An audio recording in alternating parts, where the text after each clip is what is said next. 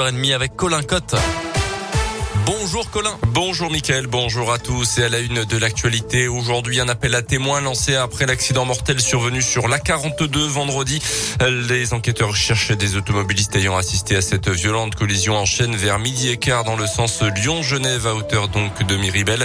Un homme de 48 ans domicilié dans le Rhône a perdu la vie. Trois autres personnes ont été blessées dans le choc. Cinq voitures et deux poids lourds au total se sont percutés.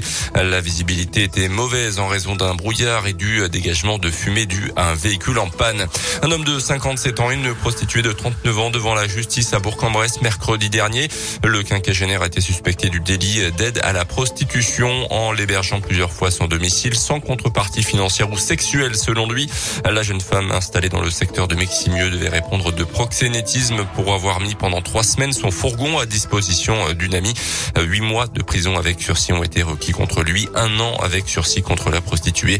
Il s'en sortent finalement avec une dispense de peine selon progrès.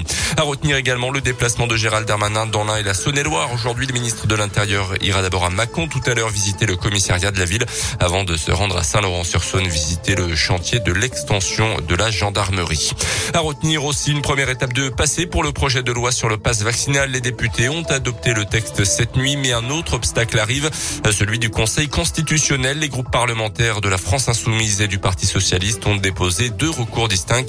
Ils doivent être examinés d'ici la fin de la semaine par les sages avant une promulgation éventuellement en début de semaine prochaine pour une mise en application dans la foulée, espère toujours le gouvernement. C'est une très belle leçon de courage. Il y a un an, jour pour jour, Maïdine Rachedi, 16 ans, sauvait la vie d'une jeune femme qui tentait de mettre fin à ses jours.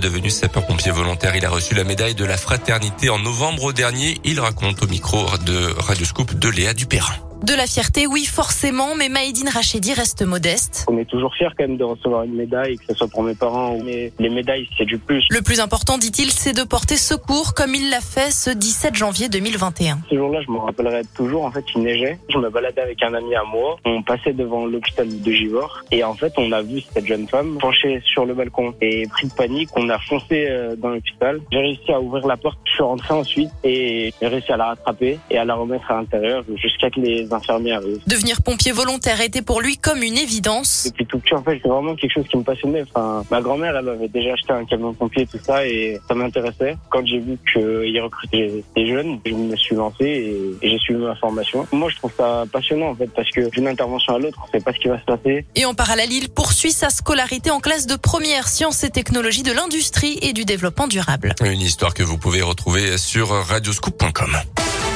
Les sports avec le foot et le match nul entre Marseille et Lille hier soir en clôture de cette journée de Ligue 1. Lyon a battu 3-1-0 dans l'après-midi. Les Lyonnais sont 11e avant le derby contre Saint-Etienne vendredi prochain. Les Verts euh, qui ont d'ailleurs encore perdu ce week-end en championnat et restent bon dernier du championnat justement. En tennis, le début ce lundi de l'Open d'Australie à Melbourne sans Novak Djokovic, le numéro 1 mondial non vacciné, a été expulsé du pays après un feuilleton politico-judiciaire. En France, la Fédération française de tennis a envisagé un temps d'accueillir justement les sportifs étrangers non vaccinés, notamment pour Roland Garros. Mais la ministre des Sports, Roxana Maracineanu, a dit non. Finalement, les sportifs seront soumis, comme tout le monde, au pass vaccinal. Merci beaucoup, Colin Code. 6h34 dans 30